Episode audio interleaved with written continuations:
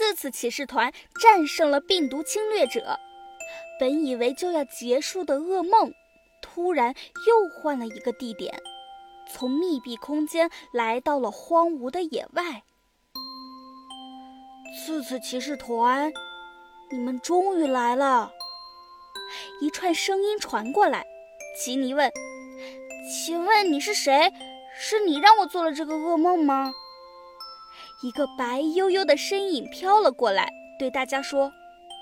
刺刺骑士团，你们好，我是一头抹香鲸，号称海中巨霸，因为我体长十九米，体重九万公斤，在我们鲸家族也算是不小的了。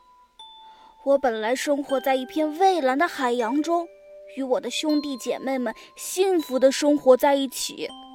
直到有一天，人类发现我们体内有一种名为龙涎香的名贵药材，于是开始对我们进行了残忍的猎捕。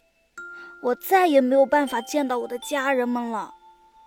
接着，一个身上都是火焰的鹿走了出来，告诉大家，由于人类对森林的破坏，森林发生了严重的火灾，浓烟滚滚，无处逃逸。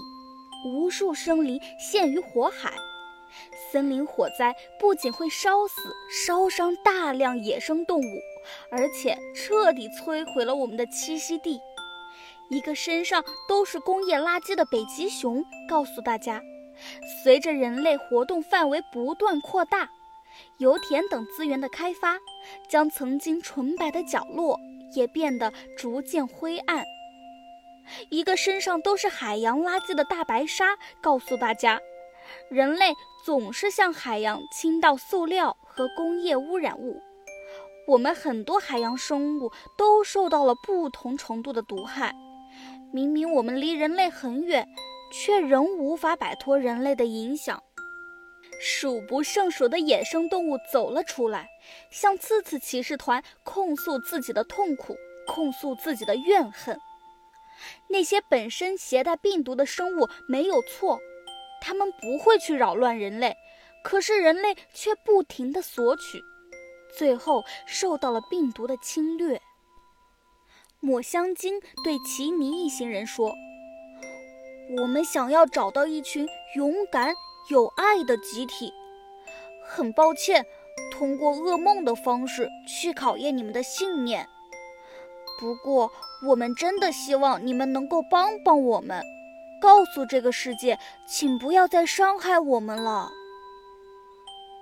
奇尼对所有野生动物说：“每一只美丽的生灵背后，都是它们赖以生存的家园。我们都生存在同一个宇宙中，这个家园本来就是我们共同拥有的。”任何人都没有权利去剥夺别人的生命。这个宇宙中的确有人为了私欲去伤害你们，不过更多的是愿意跟你们并肩同行的人。刺刺骑士团可能是宇宙中一个再渺小不过的小团体，小小的行动哪怕微不足道，我们也要尽全力去做。奇尼为野生动物们做了很多神奇特饮，它们流着眼泪喝了下去。此刻，它不仅是一杯温暖的爱的特饮，更是一份承诺，一份信念。这些痛苦的野生动物的灵魂终于得到了安息，大家也都从噩梦中醒来。这场噩梦让所有人都陷入了沉思。在这之后，次次骑士团加入了宇宙动物保护协会，希望能够通过自己的力量，使人类认识到这个世界上不只有人类，一切都是息息相关的。保护环境，保护野生动物，不伤害，彼此尊重。就是在保护我们自己。